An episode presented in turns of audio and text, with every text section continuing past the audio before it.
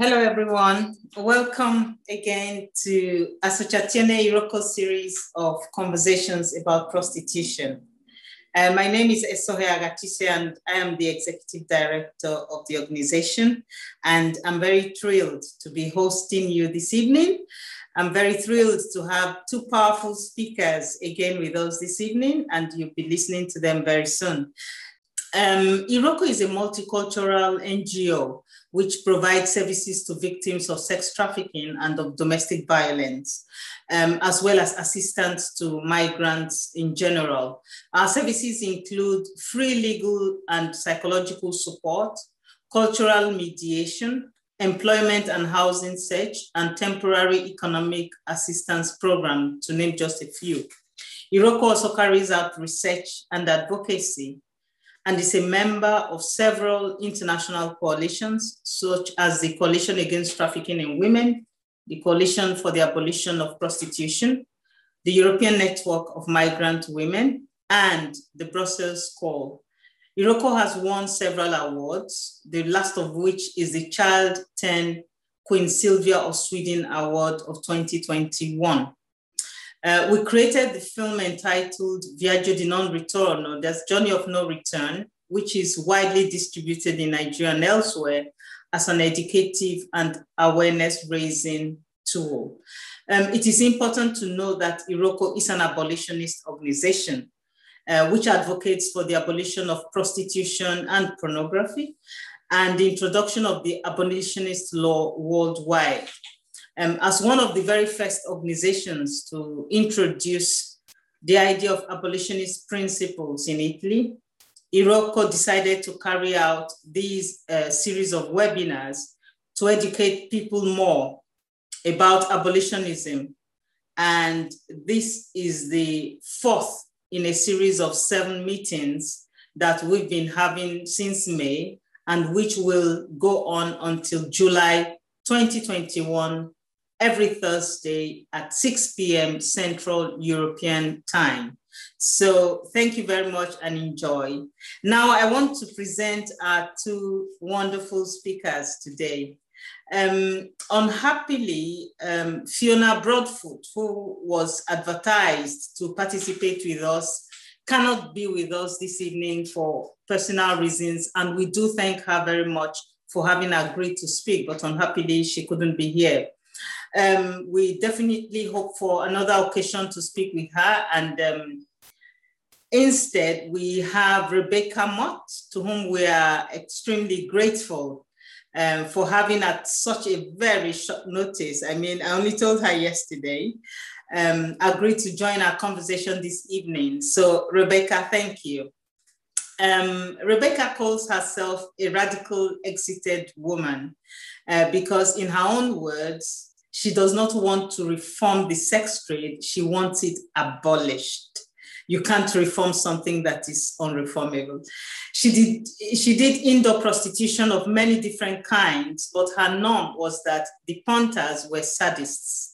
She now fights for abolition and a deeper understanding of how trauma affects exited women through her powerful writing and speaking, which includes her blog, entitled Exited Woman's Exploration. We'll be showing that on the screen in a short while.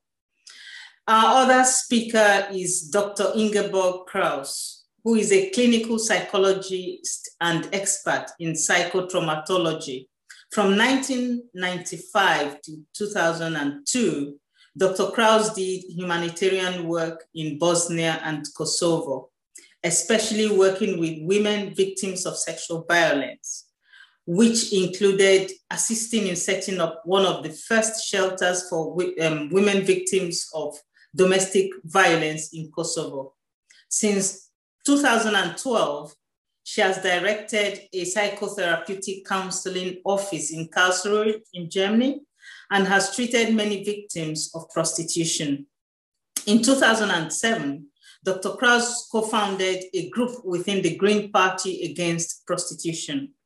In 2013, she initiated massive advocacy efforts to end prostitution in Germany, including a successful petition to all political parties.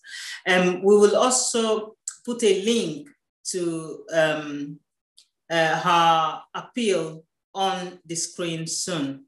In 2014, she extended her advocacy work from a government focus to also target medical professionals. And through her advocacy, she has established a network of scientists and medical experts united in efforts to research, publish, and educate about the harsh realities of prostitution and the consequences to individuals' health and to society in general.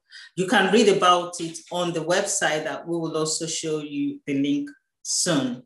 So now, um, Ingeborg and Rebecca, we are ready to start our conversation.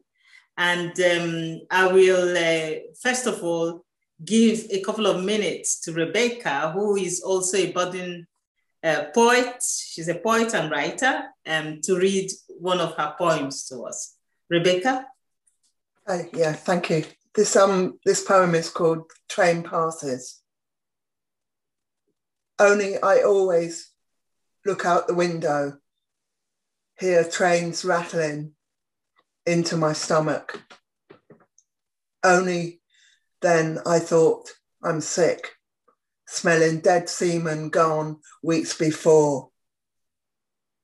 Only I listen, listen, trains going down and up as I lie seeing ripped posters, burnt tapes. I don't remember how. Only trains go on endless journeys carrying nothing to nowhere. Only I think this room is mine. As I breathe in his air, only trains continue, only I don't care. Thank you very much for those powerful words. And, and with your permission, we would then subsequently want to publish it on our website. Thank you. So now, um, Rebecca, can you tell us a bit about your background and the work you do now? Yeah, yeah. Um, my background is that I come from a, a family of, of um, a, a sort of upper middle class, I, I would say. My mother did costumes for theatres and my dad was a publisher. They divorced when I was about five or six. And my stepfather was was uh, within about two years he was abusing me sexually and mentally and my mother abused me mentally as well so i i became used to used to being invisible at home almost. Like I tried to be, I used to stay in my room and or go out as much as possible. I entered prostitution when I was about 14, I think. And um, it was mainly because I was really angry with everything and also because I really hated myself by that point.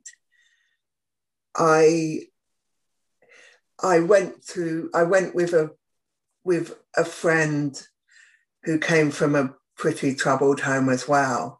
And she introduced me to this.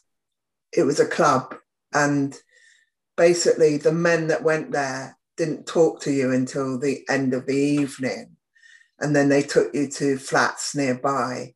And it was quite, well, it was very sadistic what they did. And um, it was almost like a test to see if you would cry or be upset. And I, I just didn't care. I, I really didn't care. And I was really badly treated that night for about six hours. I mean, it kind of stopped at six in the morning, really. That's and and that was my introduction. So I I never did prostitution full time. I, I kind of went in and out of it. And it was always either in people's flats or hotels or or um, you know occasionally in pubs behind pubs you know but it wasn't it wasn't um it was very it felt very chaotic at the time.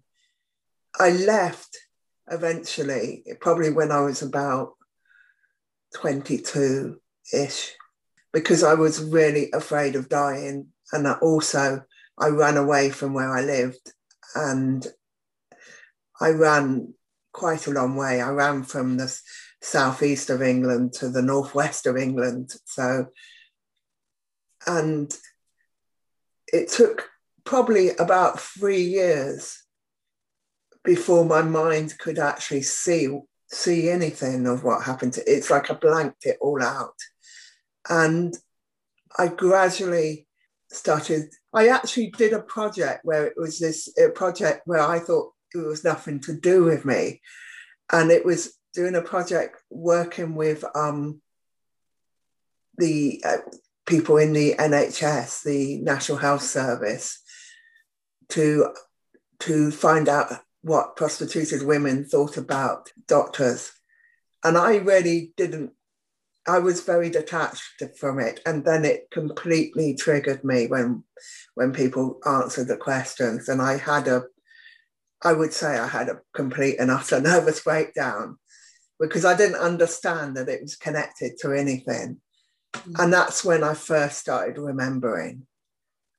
And it probably took me about at least 10 years to remember most of it, to, to remember enough to believe myself as well. I, I've always been a writer since I was about, well, when I was a small child, I used to write, you know, so, so it came natural to me to write. And I think because my dad's a publisher, mm. and I did love my dad a lot, Mm. Um, I was always obsessed with writing. Uh, so I started writing a blog basically because other people asked me to. And I didn't think I would do it for long because I always pick up things and then get bored of them quite quickly. Mm. And I've been doing this blog. It ended up, it's getting on for 20 years now. So it's, it's stopped being a hobby and become my work. And through the blog I, I give speak i've been asked to be a speaker. But the best thing that i in that that's happened through the blog is that i've met uh, exited women from around the world. And that's been to me the best thing ever you know. that's fantastic.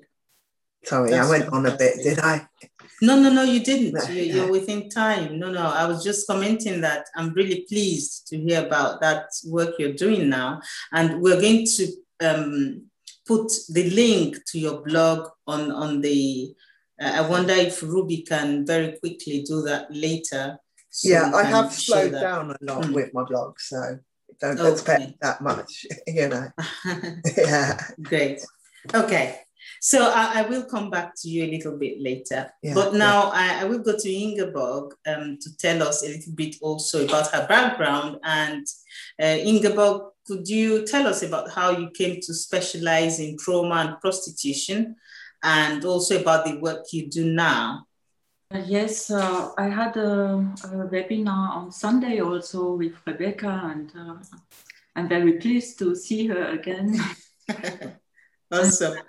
last question I uh, I answered very shortly. Uh, you know, the, the, last question was uh, how how could uh, women overcome or what message could we give women to overcome trauma something like this and i i answered very shortly i said that you know uh, people who really changed big thing in the world uh, behind them there is a trauma uh, very often standing and I also think that Rebecca, uh, with her writing and uh, things she's doing, talking about her life, is changing a lot, helping to, you know, people understand what prostitution is.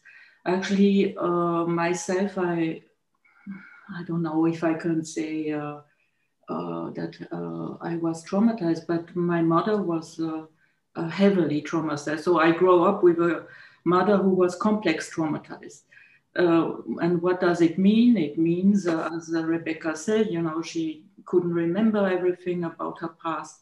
She was heavily traumatized. Uh, she, like when you are complex traumatized, you have disso- dissociative symptoms, and she has those symptoms very often.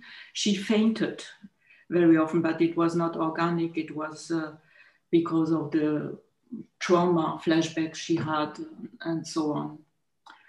So very early, uh, I was asking myself, what is it? What is dissociation?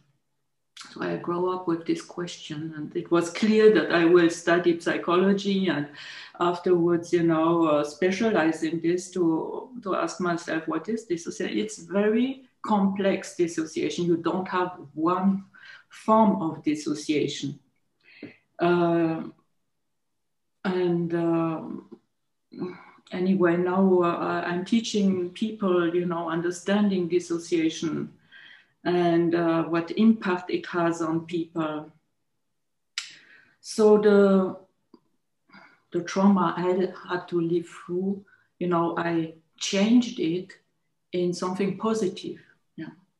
And I hope that people, you know, who went through heavy trauma of course, my trauma was not uh, so heavy as other people uh, went through. Change it in power, in strength. Yeah, exactly. So this is uh, what uh, was my motivation to specialize in trauma.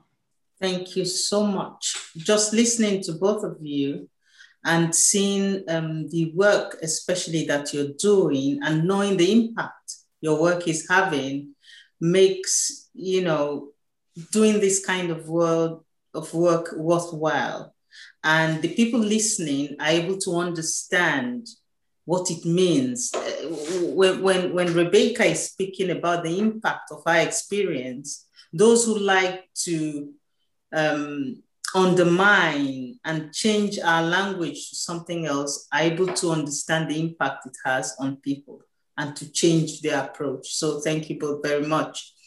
Um, I just wanted to mention that we recently conducted some research interviews with victims of trafficking for sexual exploitation as part of the EU AMI funded Quadis project that we are currently doing with partners from um, different parts of Europe. And we found, unsurprisingly, that economic hardship was one of the common factors that pushed them to make the journey to Europe.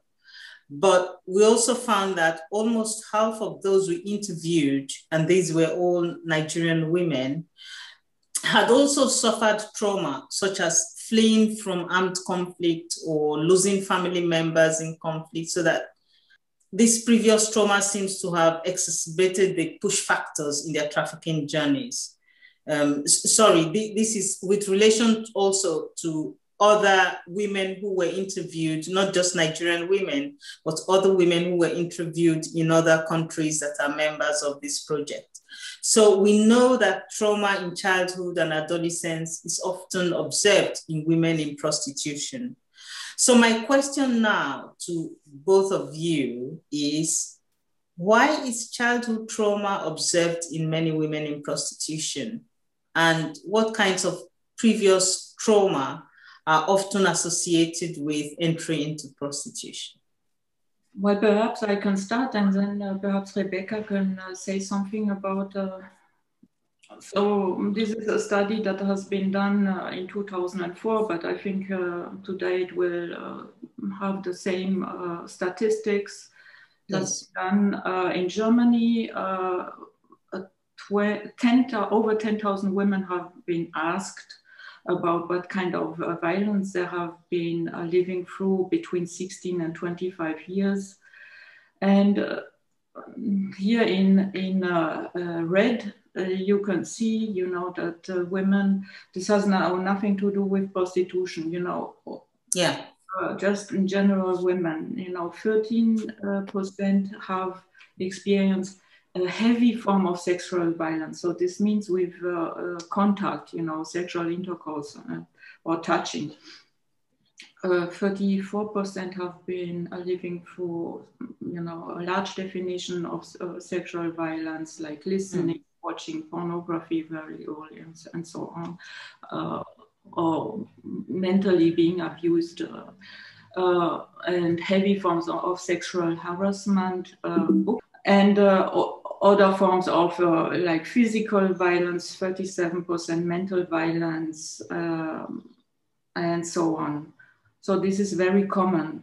Uh, a hmm. woman who uh, who reaches the age of 18 is uh, has a, I mean, high percent uh, to uh, have experienced sexual violence or other forms of uh, the same statistics ha have been reported by the WHO. 20% of the girls experience sexual violence and 5 to 10% of the boys. The mm. same also by uh, national research in, in France. So it's all over uh, mm. the world, the same statistics, you know. And uh, the perpetrators, 94% of the perpetrators come from the close environment. Mm. Uh, this is important to know, as uh, Rebecca, Rebecca, said, you know, uh, her stepfather abused her and her mother uh, abused her mentally. Yes. Uh, so we, uh, in general, we have two, we classify the trauma under two types. And this kind of violence is the most heavier forms of violence. It's trauma type uh, 2, chronically and cumulative and interpersonal. Yeah. And prostitution is also considered we, know, we here in Germany, my movement of uh, trauma therapists, we consider prostitution as uh, one of the heaviest type of trauma. Mm-hmm. And when you go through this in your childhood or even later, it, it does something with you. Many uh, of the uh, women who experience this type of, of trauma in their childhood, they develop, you know, strategies to overcome it. And uh, the result, the consequences of repeated sexual violence or other forms of uh, violence in childhood is that you develop a, a deep feeling of worthlessness and you feel like disconnected to the world. You, of course, you know, the feeling of trust in relation in people and in relationship is shaken Yes. You don't develop, you know, a feeling of your own limits and you cannot protect yourself uh, adequately. A deep feeling of hopelessness, you know, you are disillusioned about the world, about people, about, uh, uh yeah. And also psychosomatic uh, symptoms are uh, very uh, often like stomach aches, chronic fatigue, uh, and so on. Difficulties to regulate the emotions and dissociative symptoms like you cannot remember everything or very often if you get triggered you you disconnect from yourself. It's called depersonalization uh, you have the impression that you observe yourself and everything like standing uh, three meters by side uh, uh on your side, and uh, other kinds of uh, dissociative symptoms. It's very, again, you know, my mother fainted, and she didn't faint it only once a year. Sometimes she fainted five times a day, and heavily. Yeah. anyway, this is um, what I wanted to share and uh, what uh, kind and of course, you know, when you have, it's called complex trauma. Uh, yeah. And if you start life with complex trauma, you know, the entrance in prostitution uh, is easy. Yeah. Uh, many women told me, uh, you know, who have been abused in their childhood, that it was totally normal, you know, being in prostitution. It didn't feel like uh, violence because they have uh, already uh, experienced violence before. Yeah. And, uh, so, some of uh, the women even said that, you know, they felt even the word, word good is not the right one, but through this um, negative, um, how you call this affirma affirmation, you know, they got money, uh, for being uh, sexual abused. uh, the man said, "Oh, you look uh, pretty," and this is this negative affirmation.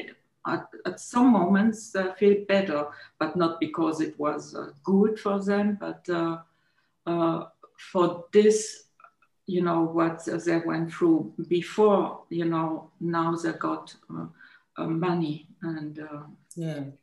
so it's uh, difficult sometimes to go, come go out of this uh, by, uh, by, by circle. Thank you very much um, ingeborg for that um, um, for those slides. And as you spoke um, I was just thinking of the news that was on the BBC today about, you know, the way that sexual harassment is being normalized in, in, in the UK by school age young people. The way that, you know, it's become so normalized. Ofsted did a, a, a report and they were horrified to find out that what we would what we know is extreme violence that leads to this sort of trauma we're talking about is becoming normalized by you know the use of social media the easy access to pornographic materials and the way young people are being bombarded daily with all of these very very negative information and images um, rebecca I, I think you want to tell us something about that too uh, what about childhood trauma or what? Yeah, about they, the kinds the, the kinds of previous trauma that are yeah. often associated with entry into prostitution. You know, yeah. the way that childhood trauma um, or, or others, facilitates yeah. that entry. Yes, I, I mean, I, I mean, I think there's like multiple reasons that the, it, it, I, I think you always need to look beyond the stereotype that you have of a prostitute mm. and think the opposite sometimes to that stereotype and think both are true. You know, I mean, I think when people say they know every everything that pushes women into prostitution or girls, then they they can't because it's it, there are so many multiple reasons and childhood abuse is just one of them. It is a major one, but it is it isn't the only one. The same with poverty. Poverty is not the only reason that people enter prostitution. I mean, a friend of mine who, who who's an exited woman said that most women who enter prostitution have at least two or three different reasons why they were pushed in, different you know, and and and and I also personally I believe that if you have strong self-esteem and strong self-love, it's fairly impossible to be part of the sex trade. It's kind of really hard. So I would say the vast majority of women and girls inside the prostitution that self-esteem is a very important factor that you, we have to look at. You know, we have to realize that we cannot expect people to exit if they don't if they don't believe that they are worthy of life or, or worthy of of being treated well. You know, we have to we have to work on the fact that the, the women and girls inside prostitution need to be it, it needs to be long term the idea of exiting not not not you know that we can just take them out and they'll be fine there needs to be a long term idea of it. I do think that childhood abuse is a very important factor because it um, nearly everyone i know who was in prostitution and abused as a child believed that this is all they were worth this is all they were that they are basically they they think they are sex goods basically. And and it's it doesn't like like in, Ingeborg was saying that they don't it's almost like they don't know it's violence they don't know it's abuse I mean I remember being with um, men who who used to like be disgusted by by men, other men abusing children who were not prostituted. And I'd be sitting there thinking, well, that's bizarre, you know, you don't care when you come here. Yeah. but it didn't, Exactly. I, I felt that in a very detached way, you know, not in a, not, you know, you should not be hurting me, just in a like, that's really weird type, you know, like, like some sort of very, very detached sort of feeling of like, um, and I think that you know the. I mean, I think it was Angela Dworkin who said that incest was the was was a route into prostitution, and we really need to see it as one route, not the route into prostitution. Because if you see any any of the reasons as the only reason, then you're then you're basically abandoning a lot of women and girls to the sex trade because I feel the mm. same about when people say, oh, it's only poverty. If it's only poverty, mm. I would have been completely ignored because I mm. was never poor. I was never poor, you know. I, I mean, uh, it'd be lying to say I was. But it didn't prevent men from treating me like a piece of trash just because I had money, you know. So, yeah, I think when we look at the roots, we have to look we have to constantly be listening and hearing and and looking deeper all the time. We can never rest looking at the roots of, of prostitution. Yes. Think, you know. Yeah. You, you, you see, um, the work we do and listening to survivors and, and carrying out research, which is very important um, over and over again confirms what you just said. There's so many, so many different um, routes into that hell that women say, and there's so many, and so sometimes so very, very unexpected routes also. And this, this we have discovered. So, um, and uh, another question I, I wanted to ask is that, do you think there are differences um, between the trauma experienced by women who are victims of trafficking and those who ostensibly chose this path. Because we keep hearing about how trafficking is different from prostitution. You shouldn't bring them together. Trafficking has nothing to do with prostitution.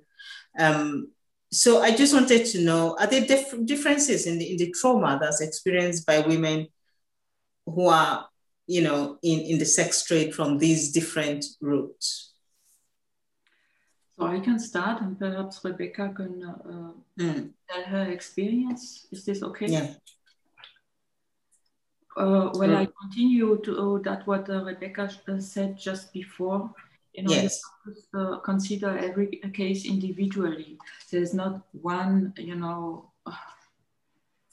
uh, one reason why women enter prostitution and there is no one trauma uh, that will uh, uh come out of uh, one sort of prostitution. So for me, it's very important, you know, to to uh, to consider the, the things individually, and you cannot put everything in one pot. And this is also very important for me to say that because I I listen uh, in the past, uh, you know, people who say, you know, everything is prostitution, you know, we should not uh, make a difference between uh, voluntarily, because I don't think that this really exists, but it doesn't matter. Uh, prostitution and trafficking, you know, is the same. Mm, it's a little bit difficult to say if something like this, because if you put everything in one pot, I mean, you do a favor to the uh, uh, to the um, perpetrators. Yeah. Why? Because you make them invisible. And uh, this is uh, a little bit uh, difficult uh, for me. And it also doesn't really help the women, you know, who have been trafficked to overcome their trauma. Because one thing you know who, who will really help to overcome the trauma is understanding uh, the own story you know and very precisely. And sometimes it takes years to understand, you know, what has been done to me, how uh, uh, has did it happen, in which vulnerability was I, which vulnerability did he use the trafficker uh, um, of mine, and so on. Uh, uh, this is uh, important to know, and so that it helps also to integrate the trauma.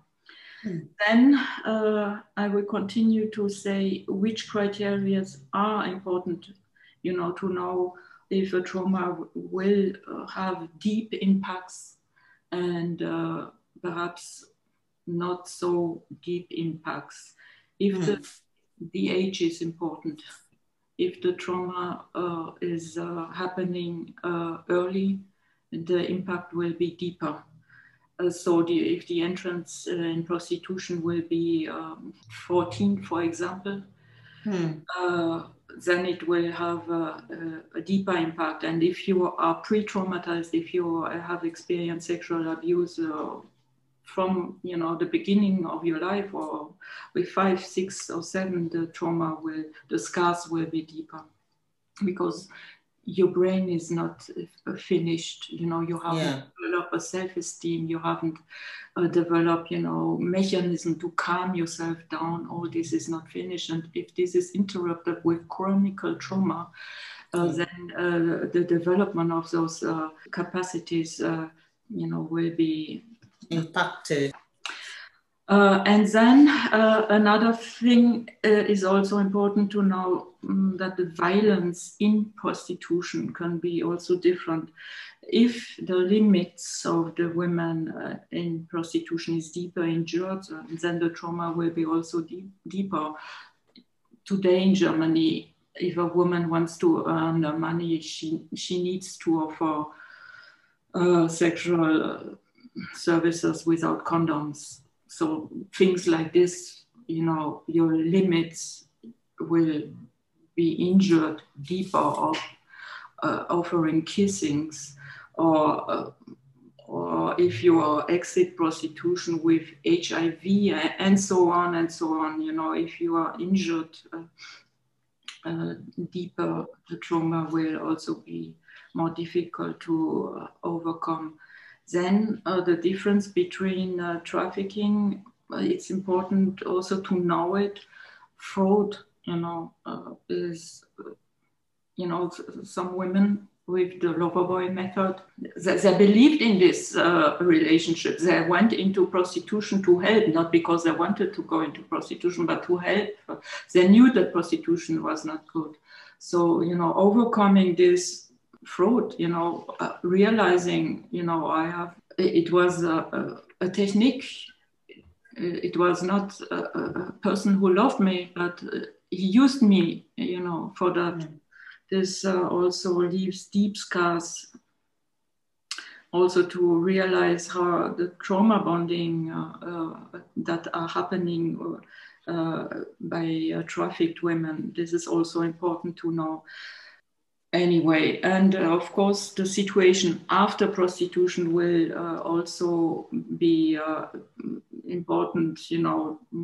Uh, are you in danger? You know if you exit prostitution if you are in danger it will be uh, more difficult to overcome it. Are, are you in a insecurity? If it's a nigerian woman in uh, germany she will be sent back you know to Nigeria, or, uh, so she will uh, permanently live in fear.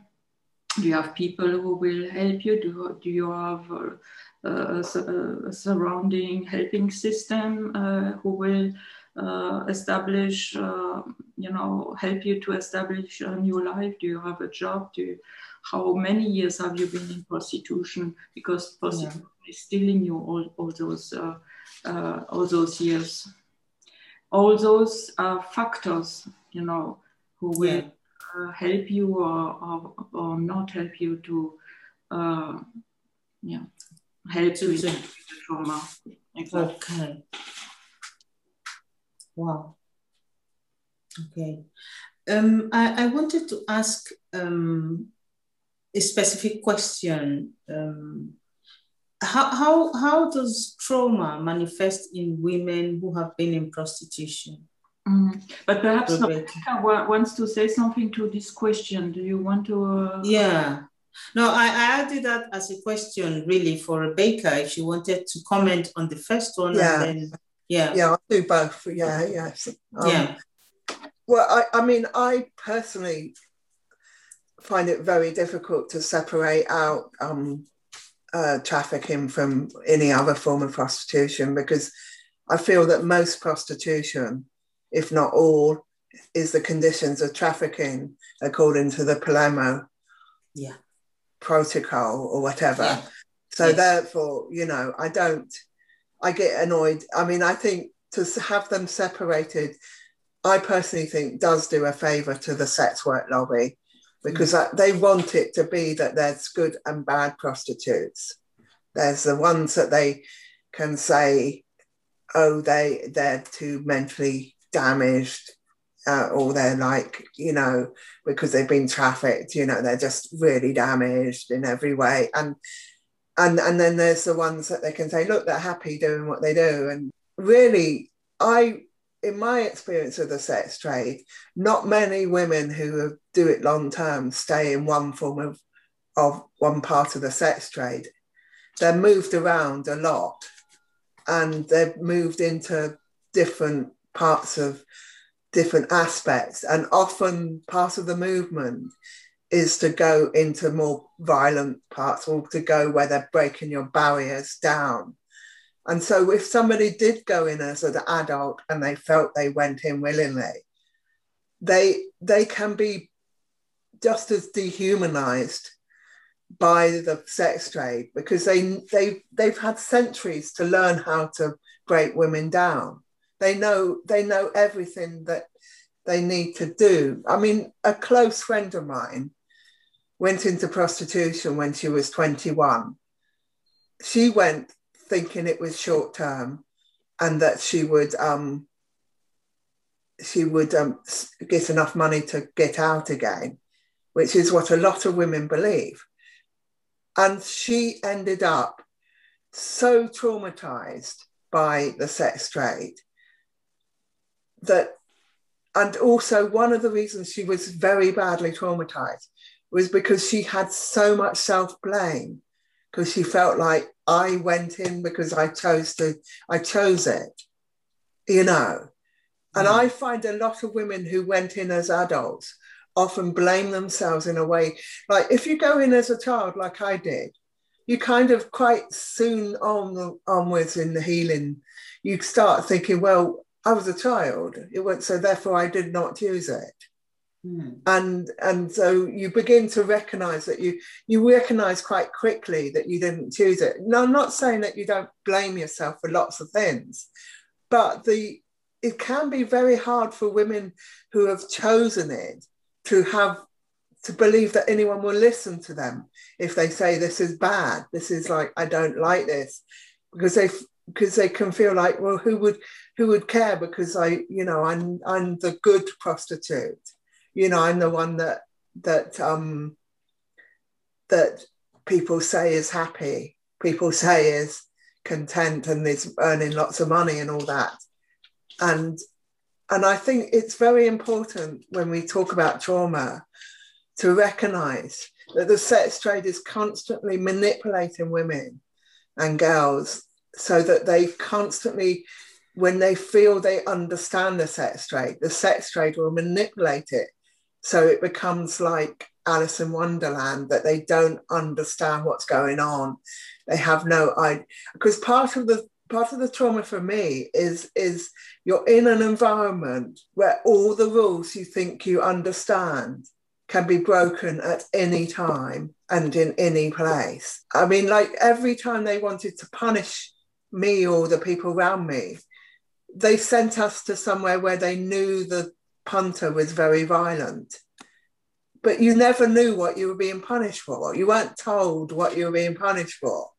You just knew you were being punished. And part of my experience was that we weren't allowed to talk much. Now, that's quite a traumatic thing to do to people because it means when they do actually get to the state where they they feel that they don't know the language that they should speak in because they mm. have no language. And that's probably why I became a poet first, because I didn't have words like I do now. Yeah.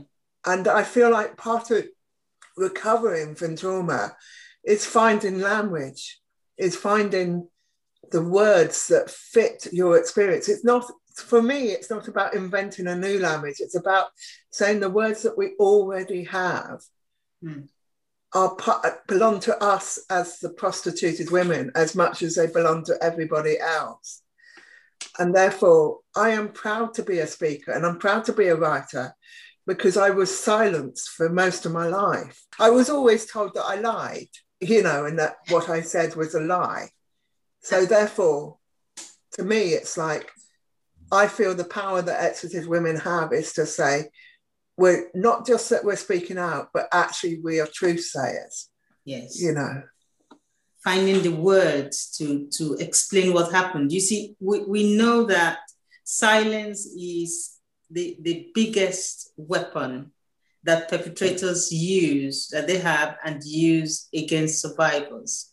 They silence them. That's the very first thing you say. You mustn't tell anybody. You mustn't say anything. You must stay quiet and, and, and those are very, very powerful words.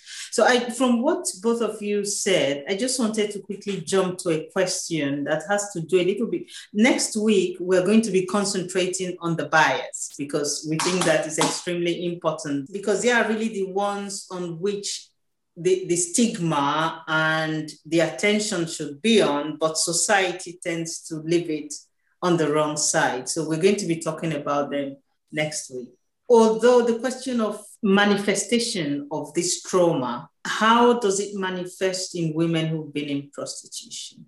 I just wanted both of you to very quickly say some words on it, on that, and then we can talk about how women can be supported to overcome the trauma. So if you could just quickly say a few words on that first part of it, on how it manifests. Yeah. Um, the I mean, I feel that that when you're in prostitution, part of the survival technique is to be completely disconnected from from your body and from from your mind as well. Yeah. And to um and one of the major things that I find is that the further I get away from prostitution, the more ill I feel physically sometimes. You know, it's like the physical mm. side is almost mm. like saying awful things happen to you, which you might not remember clearly. It's like the body saying, I remember, but I don't have the way of portraying it.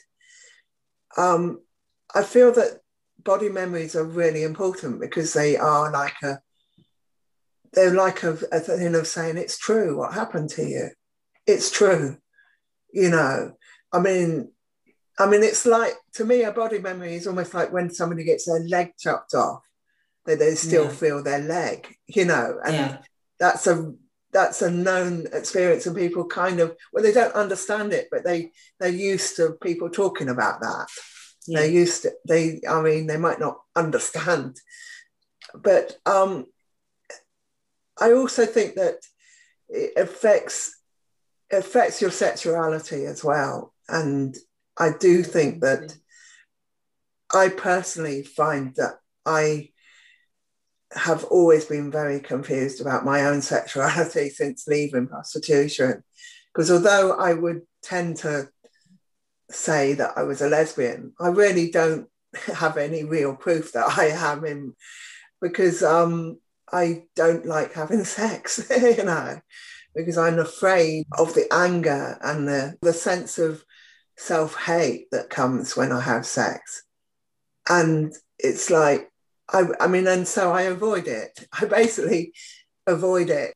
You know, since coming down here, I've thought more and more about that maybe I should be a bit braver about trying to get a relationship. But I, am a bit lazy. I, I, I, I, the more further, the more you don't have a relationship, the more you quite enjoy being single. So it's kind of like it's like, you know. But um, you know, there's certain things I'm, I'm the more single I am, the more selfish I am. you know, so, um, but I do think that um, there's a lot of ways that it affects your, I mean, it affects memory as well. I think because I was abused as a child as well, yeah. that my memory was knocked out of me. You know, it's like I have a lot of, I mean, my sister tends to think that I'm autistic, but I, I personally don't think I am autistic.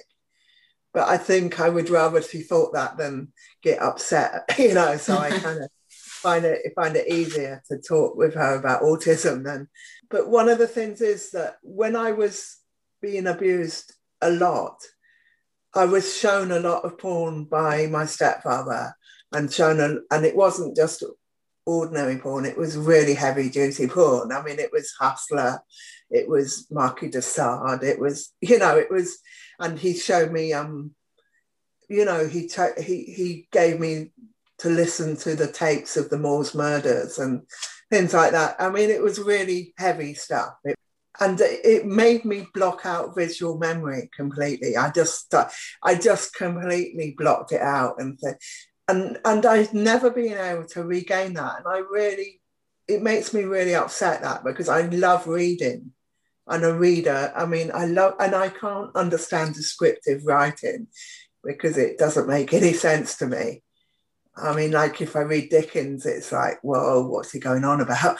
you know, I mean, kind of, kind of um, you know, so, but I find with me, one of the reasons, one of, one of the gifts that I was given as, I mean, I think trauma isn't all bad, you see. I think it gives you gifts.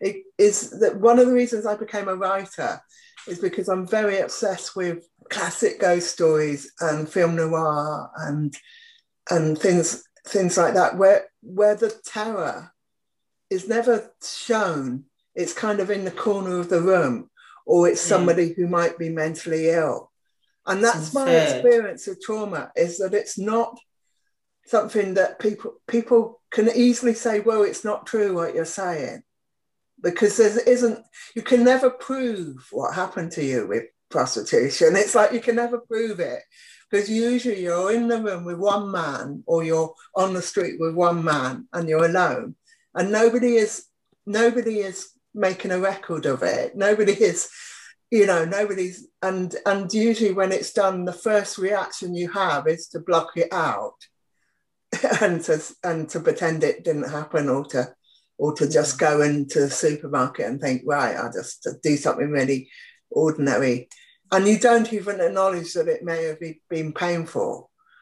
So it's like nothing happened to nobody. And I think that is why I connect to ghost stories and I connect to the film noir more than I connect to research or to that. I mean, I mean, I always say that when people say what influences your writing, I say Edgar Allan Poe and um, M.R. James, and most people don't understand, but to me that makes total sense or, or fairy tales. I say, you know, the more sort of Grimm's type fairy tales, not the mm-hmm. not the ones where it's all got a happy ending, but the ones where it's really quite brutal. Those are really, really, really powerful testimonies of the impact of the trauma in prostitution. Yeah. Just speaking about the question, for instance, of um, being able to recognize and acknowledge your sexuality. That's a huge one. And I don't know if um, Ingeborg want to say some words about this. I just wanted to show you the epidemiology of PTSD. So yeah, nothing to do with prostitution, but what yes. Uh, you know, it depends of the trauma if a person develops a PTSD or not. So if a woman gets once raped, uh, she has a 50% chance to develop a PTSD. If you come back uh, from war, you have a 20% uh, chance to develop a, a, PTSD. So why should uh, women in prostitution, mm, you know, be happy sex workers? It's not logical because prostitution, you know, can paid uh, uh, sexual violence. so. Um, from uh, the side of psychotraumatology, prostitution is only possible with dissociation. So again, you know, I, I, I share your opinion, uh, Rebecca, that uh, there is no difference what kind of, of, form of prostitution you go through, it will always impact you. Uh, so, of course, you know, I just listed here five studies. There are much more. I can give you uh, double as much studies that women in, in, prostitution are classified as a high risk group for PTSD. So, between 47% and 88% develop a, a And I think it's much more, but uh, uh, at the moment, you know, because PTSD uh, sometimes develops after the exit of prostitution, but these, these are studies uh, where women have inter- have been interviewed during, during prostitution. So it's more than it's like three times more uh, than uh, coming back from a war. And I, I also said you know it's more complex yeah yes, as uh, yes. as uh, you know coming back uh, from war because when you are in war you you know you have uh, a gun or uh, you have a protection you go why, uh, somewhere and you know your mission and you come back and you you get a, a reward or a medal when you go back uh, from uh, when you exit prostitution, you know, uh, nobody recognizes your trauma and you don't get help or whatever. Uh, so the trauma is of course also higher and these are just a couple of studies but there are much more uh, general studies that when you have a PTSD the comorbidity with other uh, uh, problems or symptoms uh, is very high. Yeah. So, uh, like drug addiction, alcohol, and so on. so it's the same with prostitution. Yes. Uh, these are the possible consequences. Of course, PTSD, loss of self-confidence. Rebecca uh, has. Uh, um, if you could just um, tell people what um, PTSD, maybe for some of the listeners, they may not know what that is. Very shortly, uh, PTSD is, you know, that you have uh, the fear you experience during the trauma is haunting you. It doesn't uh, the trauma you are experience uh, is uh, is there in everyday life. You know, re you refeel the trauma if something is triggering it. It can be once a week, but it can be also 30 times a day. Yeah. So mm. uh, if you get triggered 30 times a day uh, at that moment, you know, you feel an intense fear and uh, you have the impression that uh, you're not uh, at the moment, but you, you are kicked back uh, in the moment where you have been traumatized. Mm. It is uh, very tiring, you know. Uh, women who are working and have a PTSD they tell me, you know, after three hours of working, they feel tired. And it's not only, you know, you are okay and then uh, and then you get a flashback and you, you refeel the fear. But most of the time, uh, your system, you know, of uh, protecting you, your alarm system is constantly on. So you uh, are constantly in a uh, feeling of, uh, of distress. Yeah. and this is also very tiring.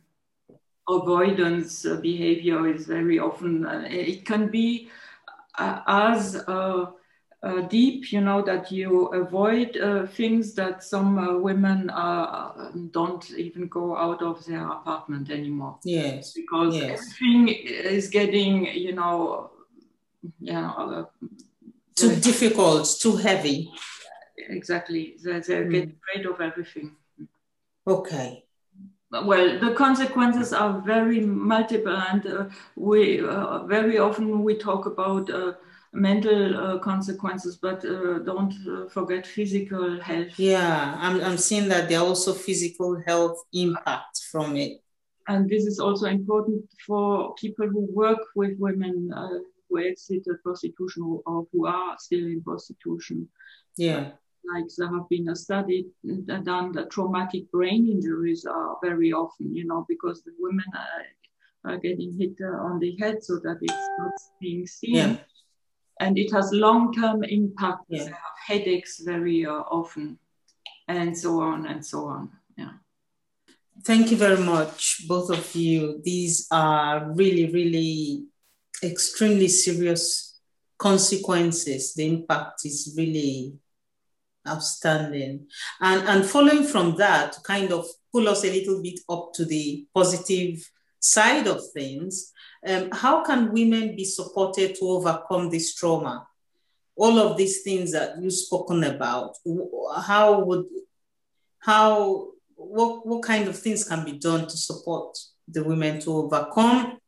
Or, I hesitate to use the word overcome, um, or deal deal with the trauma. What should be done? What can be done? I always find this question quite difficult because i mm. I, I feel that we need to um, look at it more that it goes around in circles or it's like a dance or something that that it's not a simple i i mean the thing that i find very difficult is when people talk the language of healing or they talk the language of a linear road that where you like where you know you go from being a prostitute to being this person that is whole at the end of it. And i feel that's a very simplistic way of talking about it. I feel that one of the things i tell people and I, especially when i'm talking with other exited women we kind of talk about being friends with trauma that actually going actually not it's like not being afraid of trauma that trauma actually is not your enemy. You know it's not you know it isn't it is a it's an instinctive reaction to to poison being put in your body I, it's the way i view it. And therefore it's on your side you know. Um, and yes it has it seems like it's attacking you but actually I see it as a friend rather than an enemy. And it's like, to me, that means that you listen to trauma, that you actually, when you have enough space and time, that you can actually learn from trauma, can learn what your body went through, you can learn how you survived, you can learn, you can learn that you actually have a power that you didn't know you had had inside of you. You can learn that you gradually you learn empathy with other people. And also you learn to actually say, oh yes, I can feel sorry for myself sometimes. I can actually, it's okay uh, because part of prostitution often is that you have to be really tough and really hard and and and and like nothing affects you and you don't ask for help and you don't and you don't show that it's painful and you don't show you're scared. And i think trauma says like yeah you're scared. Actually this is scary. Or says this is really painful. This is really painful. I mean to me trauma is is not your enemy. I mean it's like i feel like there's so much literature that writes about it as if it's some sort of war that you have to go on with trauma. And I think it's like we should be actually listening to trauma more and saying, what can you teach me about how I survived? You know, and how I how I managed to get out of it and mm. all of that. And don't know if this makes any sense, but I that, yeah, it, it, it gives a very, very, you know, it gives a very, very interesting and in my view, positive way to handle the, the challenges of trauma. So I think that, that that comes across as something that gives a kind of optimistic outview on life in, in a very difficult situation. I don't know if uh, Ingeborg I mean, I'll, I'll just add on one thing. Yeah.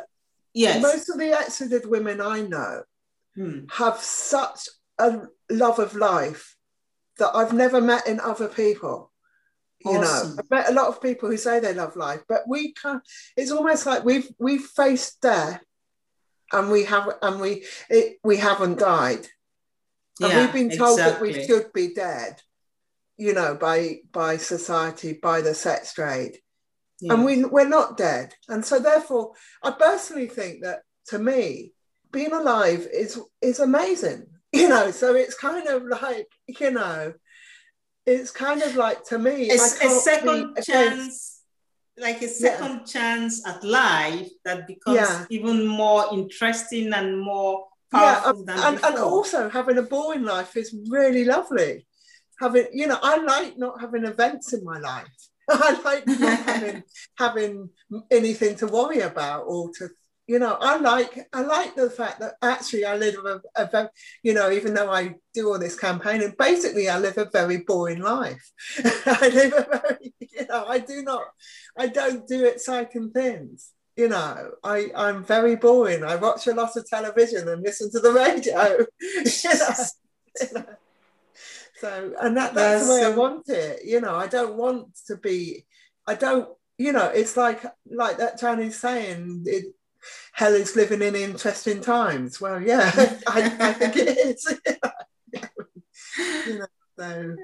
That's, that's so, such um, an original way to see this yeah. issue. And it's really, really very interesting. I think we should take some time to talk more about it later yeah. you know, on, on another occasion. So I don't know if um, Ingeborg wants to say something to this before we move on to the next question. Yes, you know, I, I could uh, say a lot about this, uh, but mm. I, I, join uh, what uh, Rebecca said. You know, you know, I learned many, many techniques. You know, EMDR. I'm also a supervisor. I train people in in trauma. Mm. But the most important is listening. You know, uh, you know there are people who are coming uh, and and say, we do now a 25 uh, session program, so you learn this and this.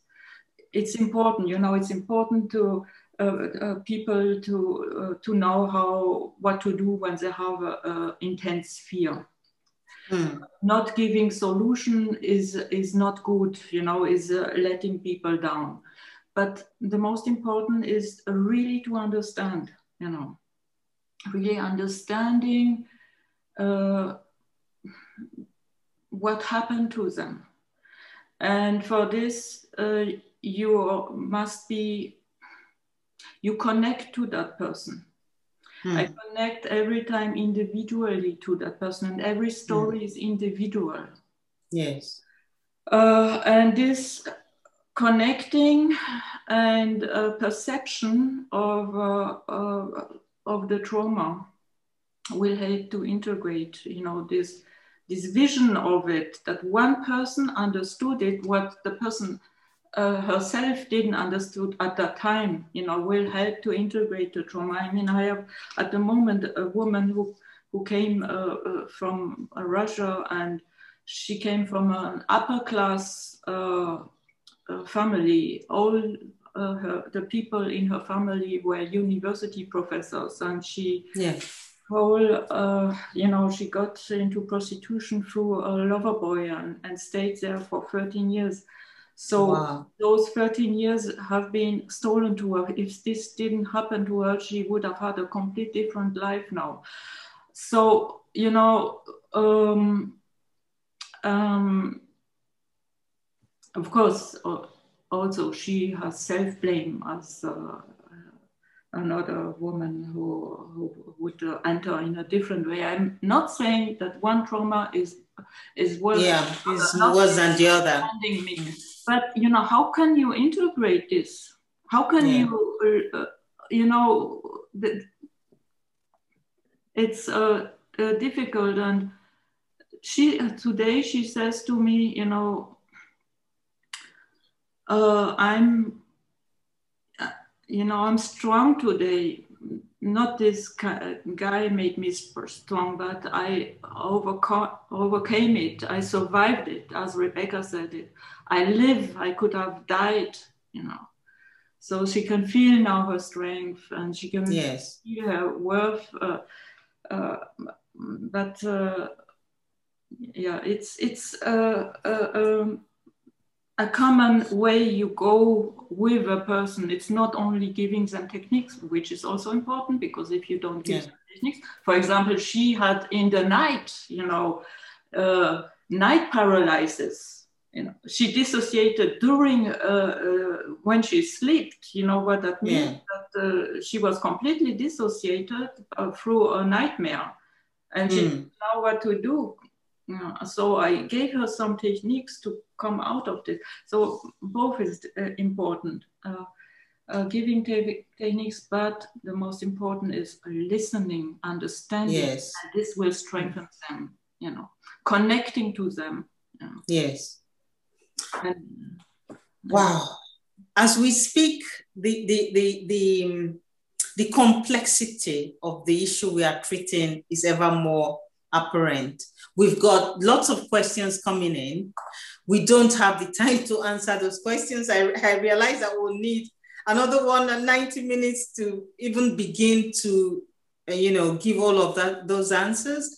But in the um, 10 minutes more or less that we have left, let's just try and quickly, very quickly respond to some of the questions that have been asked um, before we finish up. So I will just ask both of you um, just a minute each to try and see if you can answer some of this. It says, um, there was a comment is that um, how do we get to a situation where we can talk about trauma? Because it seems like the moment we need to talk about it the most is the moment we can talk about it the less.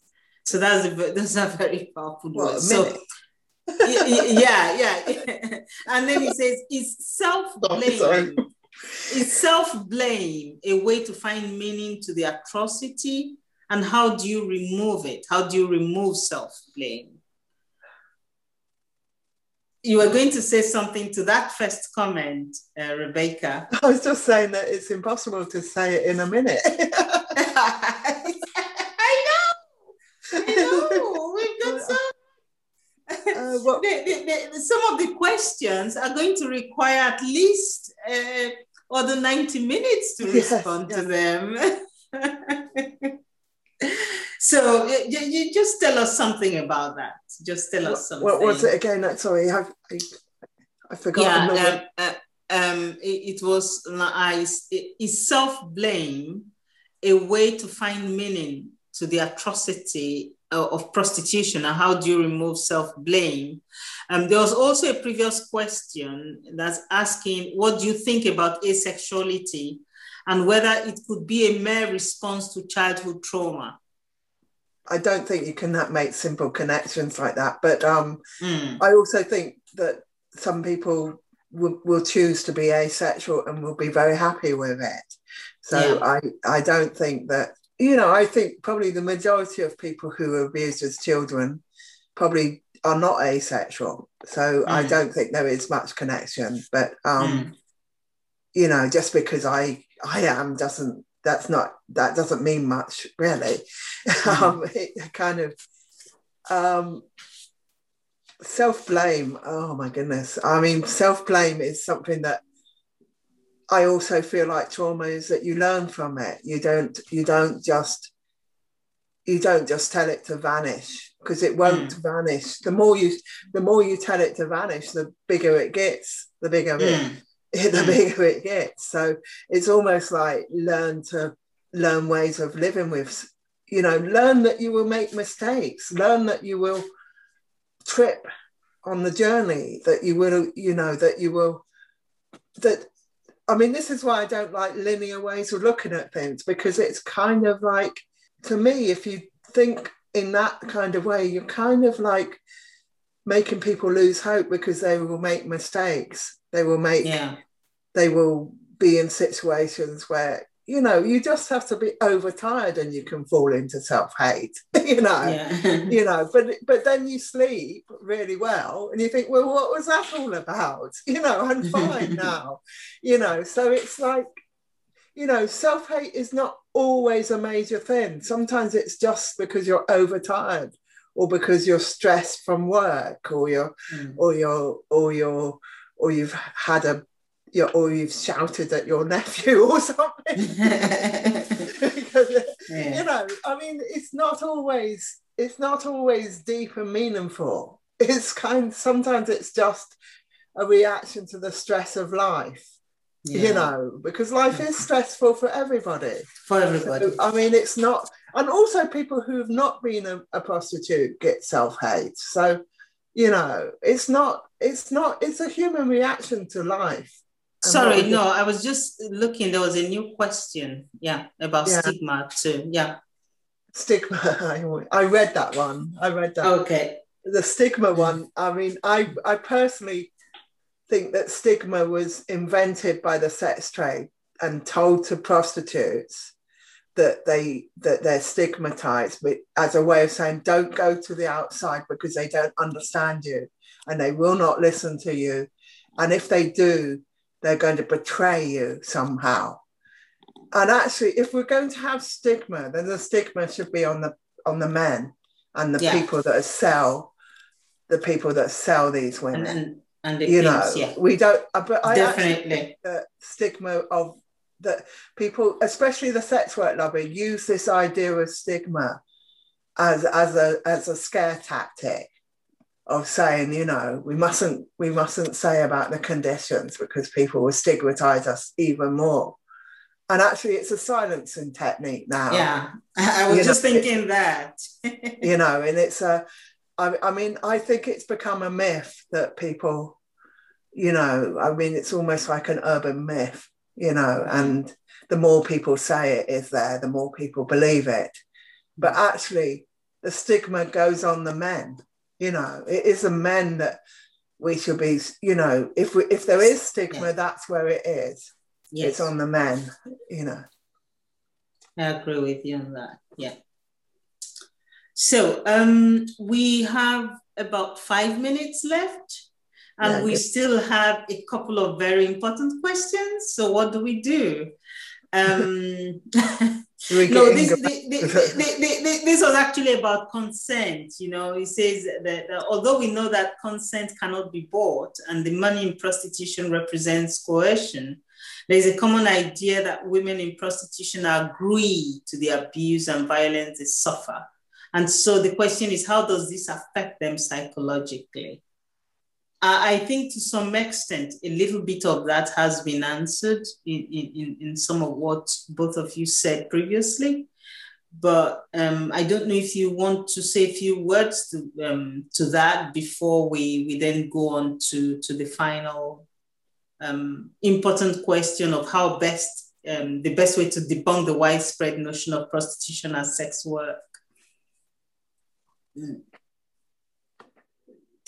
that, that's, that's a lot to ask together, isn't it? I, I mean, I think when you're inside the sex trade, a way of surviving is by forcing yourself to believe that that it must be your fault that it's happening mm. Mm. that it's kind of either that you consented to it in in some sort of way or that you're just such a bad person that this thing keeps happening over and over again. And one of the worst things about trauma, I think, is, is breaking down the things that the sex trade has told you to believe um, and breaking down these belief systems that the sex trade, like that you consented, that you that that you chose to be there and all these kind of things are mm. are things that is you're brainwashed a lot when you're in the sex trade and i think that break, breaking down brainwashing is really painful for what and and it's like i think that this consent thing is very dangerous thing that that for prostituted women because it makes them and also it makes it that it's just about the individual woman and the individual man and it's not it's it's a whole system that has yeah. been going on for at least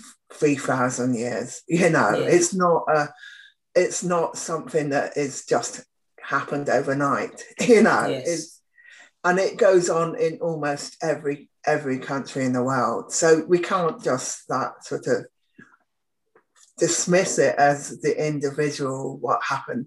We have to see it as a systematic way of breaking down women and girls, especially, and and a systematic way of of forming a class that is called prostituted yeah. that can be can be treated as a sexual goods and then thrown away. Well, if you see see it for what it is, then consent isn't it's an irrelevant word. It doesn't have if, if you're making women into sexual goods, there's no co- consent doesn't even enter the room. You mm. know, it doesn't even there's no such you know, there's no it's like if you buy yogurt, you don't ask the yogurt if it wants to be bought. You don't, you know, you don't, you don't but and that's the way men view buying a prostitute. You know, it's like men will say it's like buying a hamburger, or you know, so so they they're buying goods. They're not buying a person. They're buying goods. So therefore, it's closer to slavery than it is to the idea of consent. Yes. You know, yeah. I mean, so I mean, I just think consent in in when it comes to prostitution is not relevant. You know, we need to we need to just stop thinking that way because it doesn't have any relevance. From the point of view of, of psychotraumatology, uh, we uh, don't see uh, any consent, you know, in prostitution. Yes. Um, Yes, because uh, you don't cons- uh, you don't consent uh, to sexual violence. Uh, but uh, Rebecca said that uh, you are brainwashed by the sex trade, but it's not only the sex trade. Or I would say our government in Germany is part of the sex trade because we have a law that is saying that consent exists. You know that prostitution can be chosen as a job as any other. So this um, this pushes women uh, uh, into prostitution, and I had also uh, some women uh, who were not pre-traumatized, who uh, came not because of poverty, who were not trafficked, and you know because of this law, uh, there were students and they said, okay, I will, you know, earn a little bit of money uh, by side. And uh, they came out heavily traumatized because it's, it's a system, not only, uh, you know, the, the act uh, uh, is traumatizing, but the whole system will traumatize you, as Rebecca said it. And of course, when you go in with this kind of false consent because you were pushed in it by the sex trade. The system. The system, where also the German state is part of it. Uh, then you don't realize, you know, you think it's your fault. So you start uh, blaming, blaming yourself. You don't uh, uh, understand in which kind of manipulative system you were in. And as a psychologist, you have to explain them, you know, uh, yeah. how uh, uh it, uh, how uh, those women were, were manipulated. This time, not by a trafficker or a lover boy trafficker, but this time the state is a lover boy yeah. trafficker. Yeah. or a, a pimp, whatever yes who pushes the women uh, into prostitution so you have to uh, you know distort the self-blame uh, do psycho education you know also to to say that self-blame is a survival mechanism that it helps you to endure violence and hopefully to turn it into denunciation you know i uh, and this is what you are perfect, uh, doing perfectly, Rebecca. Thank you. You know, you denunciate the uh, system yes. and to help with your words uh, women yes. to overcome the self blame. Uh, and uh, yeah, exactly. Yeah, thank you so much. Um, we are a, a, little bit over time, but I think with the with with, with um, permission from um, listeners, um, let's take about five minutes to just quickly run through the last one before we close out. And that last question is the one we ask to everyone about what you think what you find to be the best way to debunk the widespread notion of prostitution as sex work? So, can we take a couple of minutes each to do that, Rebecca? Yeah. Um, hmm. uh, can you go both first? Yeah, I, will go second. Okay. Ingeborg. Yeah, just, okay. yeah. What, what would you say would be the best way to debunk that notion of prostitution as sex? well i i don't know uh, i was thinking about this question and I, I, see prostitution as a symptoms of a disease uh, inside the society you know it's not a healthy society who will uh, still have prostitution uh, so it's a symptoms of something that is going wrong inside uh, inside the society. And I showed you before, you know, mm. your uh, children who are not protected. Uh, uh, we have many, many problems uh, mm. where uh, children and uh, women and women's health and mothers who are, will become women who will become mother are not protected. Well, you know, how, how can you allow, you know, men to to buy a pregnant woman there must be something wrong inside the society yeah. Uh, so um, uh, i think we we have to you know go to the roots and uh, see the problems. And when you look at the history you will uh, see you know how much destruction man did. Uh, we have to uh, yes, wars, uh, genocides. I don't know so much, uh, and it's still going on. Yes. We have, I don't know, uh, you will laugh now, but I think uh, we need to implement a humanity passport for, for men. yeah. They learn maths, uh, they learn uh, yeah. geography, but they don't learn, you know, how to become uh, uh, uh, you know, then have no feeling of empathy or how to behave or not doing this. you know, we need to introduce a passport to become humans. Yeah. On, on, on how to stop dehumanizing women and commodifying them and turning them into into um, goods that can be bought, sold, used. Yeah completely different uh, standards you know uh, yes. standards are built on uh, you know your money. I mean you know uh, uh a president like uh, the us had it's crazy you know. Something is going wrong deeply wrong you know. We need to look at uh, different values uh, than uh, you know those capitalistic values, those patriarchal yes. and male-oriented values. Yes. Thank you so much. Um, I think um, we can, except Rebecca wants to say something else, I think we can stop here. Do you want to say something, Rebecca? Yeah, I'll, I'll briefly. Um, I mean, okay. I per- personally think that um, I tend to like say to them, no, look at the two words that and realize that both those words have absolutely nothing to do with prostitution. That it's not sex, you know, it's violence and control. It's and and it's definitely not my definition of work.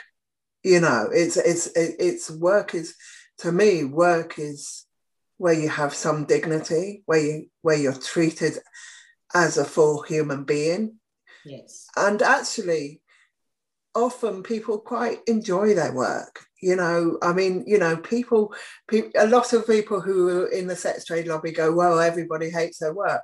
That is rubbish. Lots of people love their work, and some people might just like their work, but they they definitely like like the, the stability of work. Yes. yes. You know, and you do not get stability in prostitution. There's no such thing as stability in prostitution. Um, and also, if it is work, then tell me where else do you work where you expect to be raped every day? every single day where you expect to you expect people to treat you like a piece of trash all the time and that and how many jobs do you expect that you may be murdered you know i mean most deaths from work are either accidental or man-made they're not or you know they're accidents either man-made or natural and the vast majority of work when people die there's either an inquiry or there's compensation well, who inquires when when prostituted women die? Most of them just disappear. They just um they're not even named. So so I mean, you know, I want to know what they mean by work when they say work. Because I don't think it is any definition of what anyone, any logical, any just normal person would think of as work you know, just as, as they say in England, the man on the Clapham omnibus, ask him what he thinks work is. I mean, you know, I just think there's no, you don't expect to be tortured when you go to work. Nobody does. And if you were, you would be, you'd be writing to newspapers, you'd be writing to your politicians, you'd be, you know, yeah. you'd be doing all sorts of things. I mean, so that's my answer. you know? Those are powerful, really powerful words. And I want to thank you so much um, for those powerful words with which we're, we're closing today's session.